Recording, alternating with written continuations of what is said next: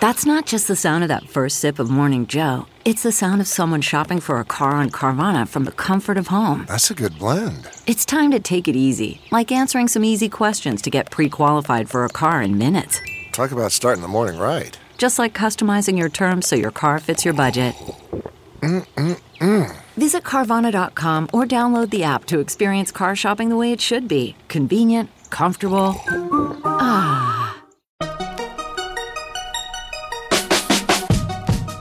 Welcome to the Techmeme Ride Home for Thursday, October 24th, 2019. I'm Brian McCullough. Today is TikTok a national security risk?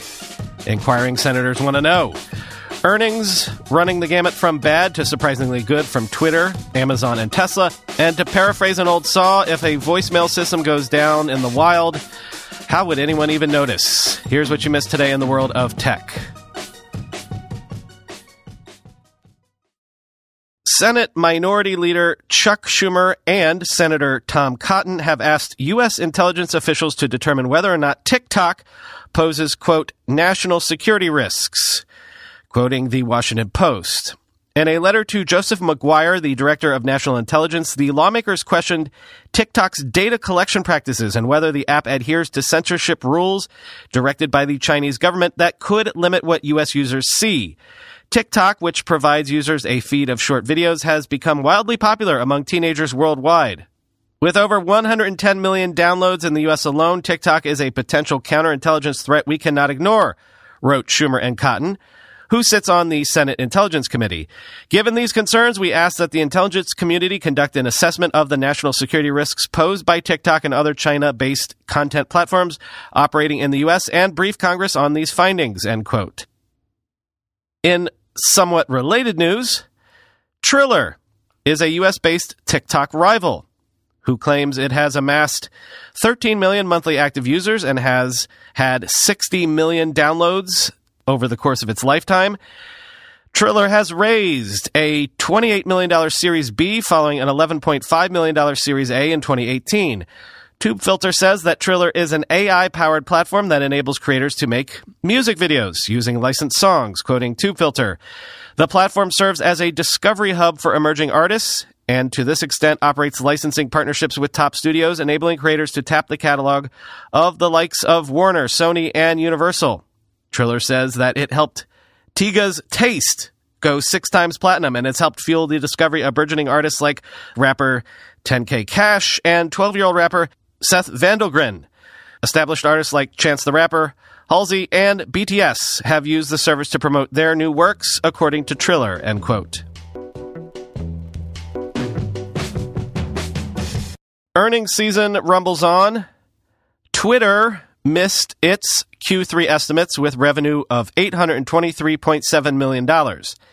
Now, that was up 9% year over year. The problem is the street was expecting $874 million. At the time of this writing, Twitter stock is down 20%. There was good news on the DAU front. Twitter says it has 145 million monetizable daily active users, up 17% year over year. But the problem was Twitter wasn't monetizing those users for, as best as I can understand it, reasons that Twitter itself introduced, quoting TechCrunch. Twitter said the huge drop in performance was, quote, impacted by revenue product issues, which we believe reduced year over year growth by approximately three or more percentage points and greater than expected seasonality, end quote.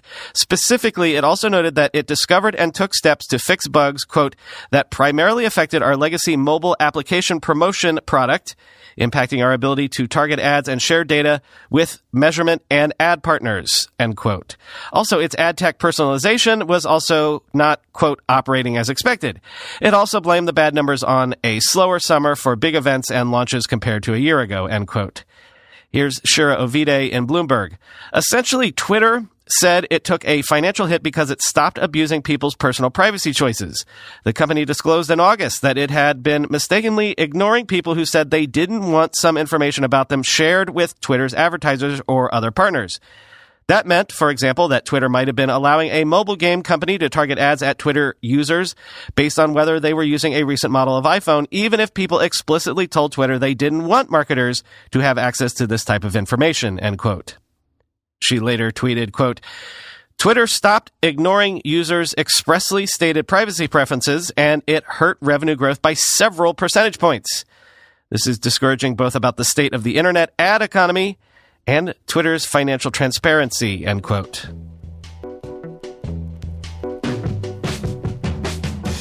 Microsoft reported Q1 revenue of $33.1 billion, up 14% year over year, as net income rose 21% to $10.7 billion. Intelligent cloud revenue rose 27% year over year to 10.8 billion.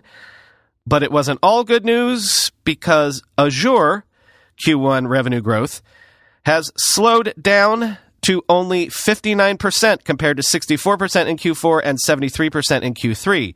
And of course, even as Microsoft has been successfully building out its cloud business, it still has that huge legacy business there in the background that has actually been benefiting from favorable cyclicality recently, quoting Bloomberg.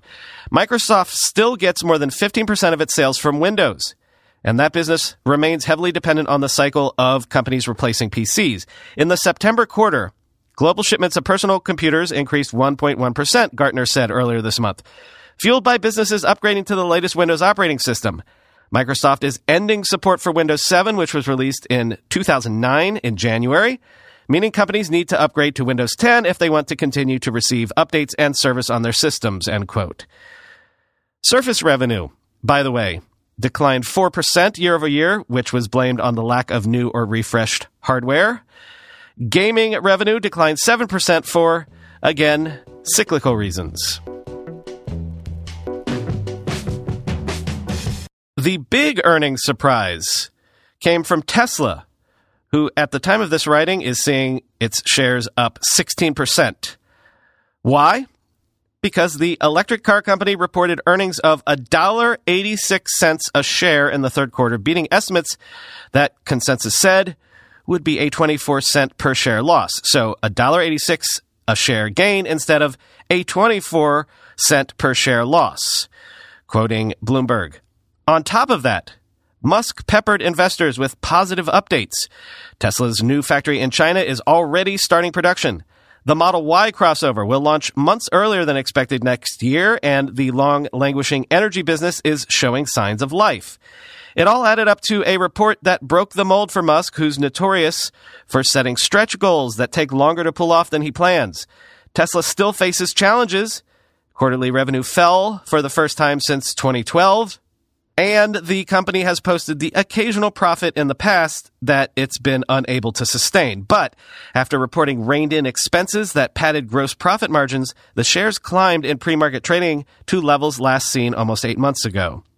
If you look at the margins and the profitability, that's the major feather in the cap for the Bulls, Dan Ives, an analyst at Wedbush Securities, said on Bloomberg Television. If they can maintain this, this could be a potential game changer for them going forward, end quote.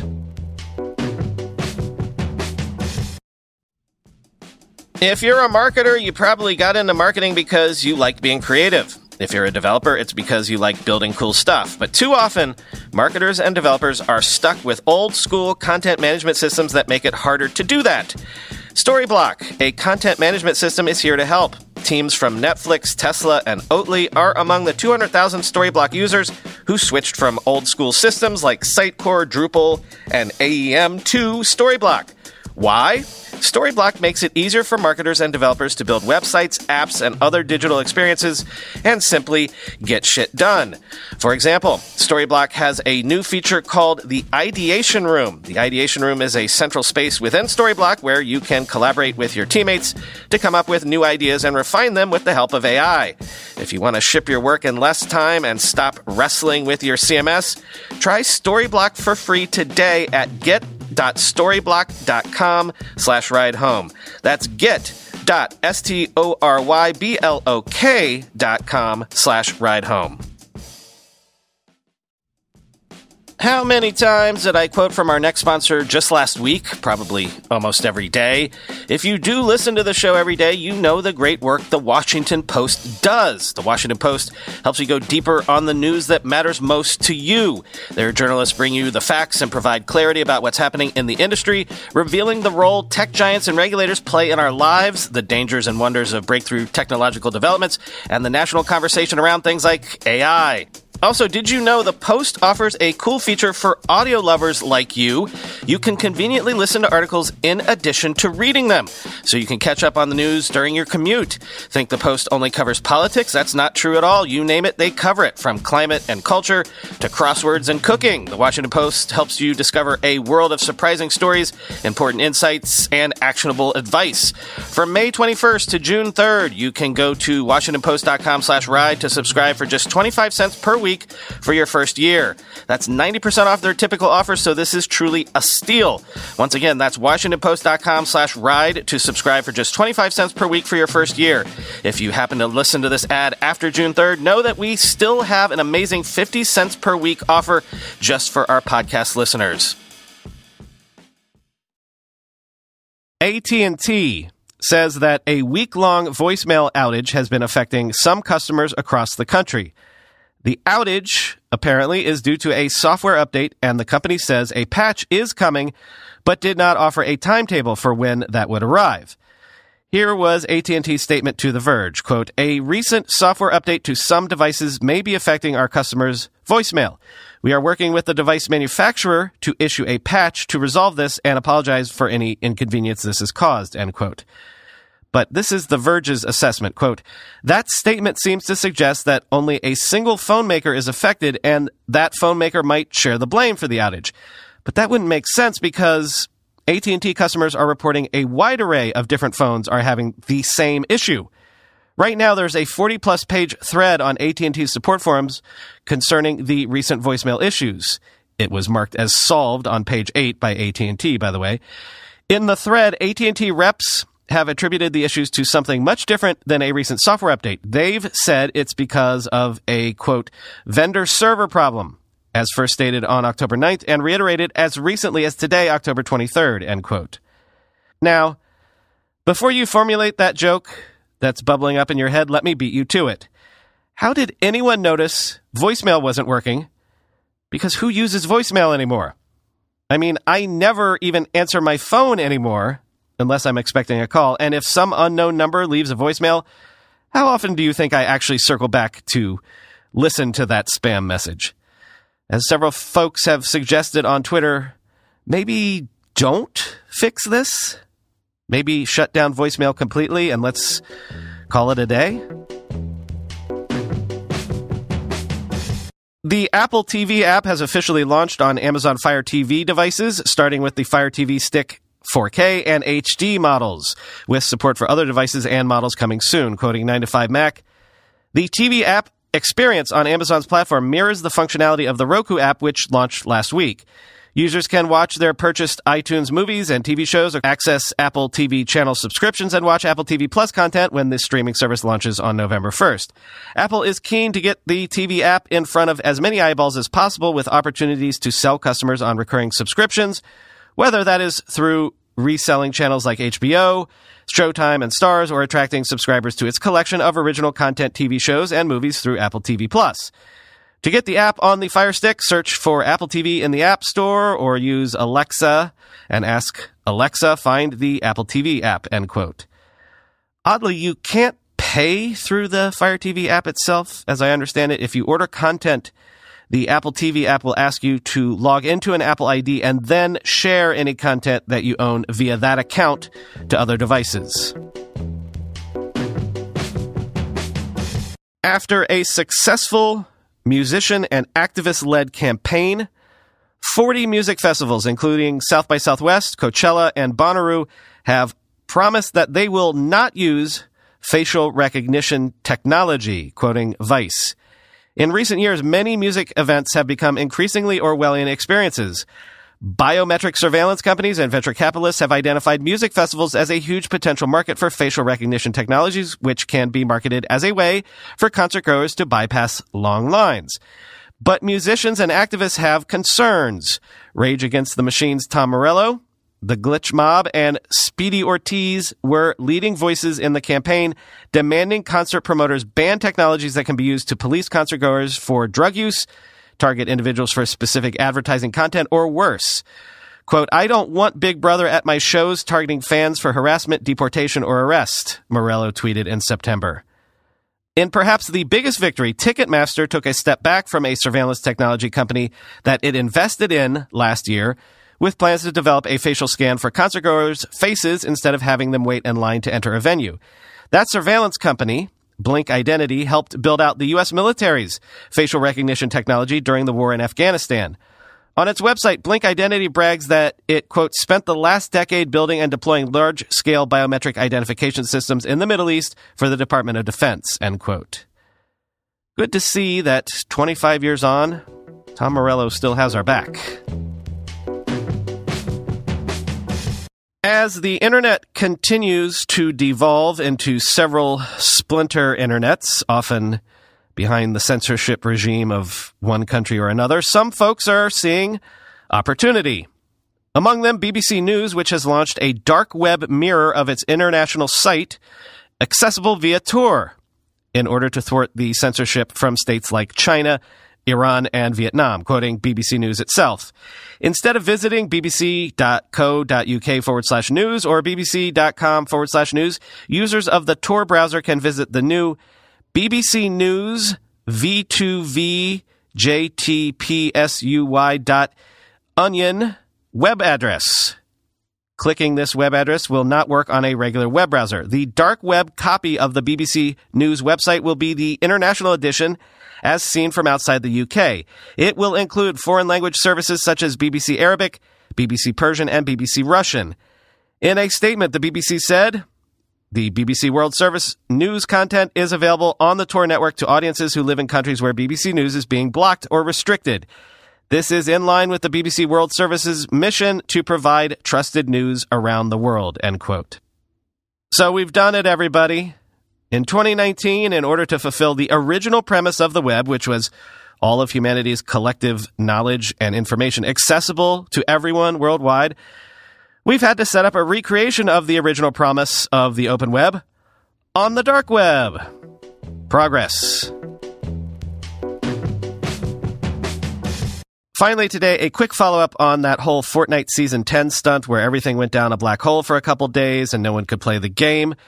It turns out the stunt worked, at least by some pretty impressive yardsticks, quoting the Washington Post. Twitch has confirmed that Fortnite now owns the service's record for concurrent views of a single game, as 1.7 million people watched the game go offline just ahead of the current Chapter 2 season. More than 4 million tuned in across various streams on YouTube, according to the company, and at one point hit 4.3 million concurrent viewers, according to a tweet from YouTube's global head of gaming and virtual reality, Ryan Wyatt. Twitter also reports that the event is now the most viewed gaming event on that social media platform, with 1.4 million concurrent viewers. Video of the event eventually saw 42.8 million views with 50.7 million minutes watched, end quote. And according to ZDNet, if you check out the numbers from CDNs, it's even more impressive. Quote, traffic numbers during the update's rollout peaked at 106 terabits per second on Akamai's network, surpassing the 100 Tbps threshold for the first time in the company's history. While exact numbers were not released, the Fortnite update is believed to have accounted for more than half of the peak traffic. Adam Karon, Executive Vice President and GM, Media and Carrier at Akamai, said the company is regularly reaching peaks of 50 TBPS every day, usually comprised of live streaming video, including live sports, music, e-commerce transactions, financial services, banking, software patches, healthcare information, automobile software updates, and others. It was just 2008 when we marveled that peak traffic on Akamai crossed the 1 TBPS mark. Now, hardly a decade later, we're talking about a peak two orders of magnitude greater, Karon said. End quote well, yeah, a decade ago, we weren't streaming all of our videos and games over networks, so that's one takeaway. But the other takeaway, at least for Fortnite, is hey, PR stunts still work. That is all for today. I'm emceeing a book event for a friend tonight, so I've got to jump on a G train to get me to Williamsburg quickly. So, nothing to share right now. Talk to you tomorrow.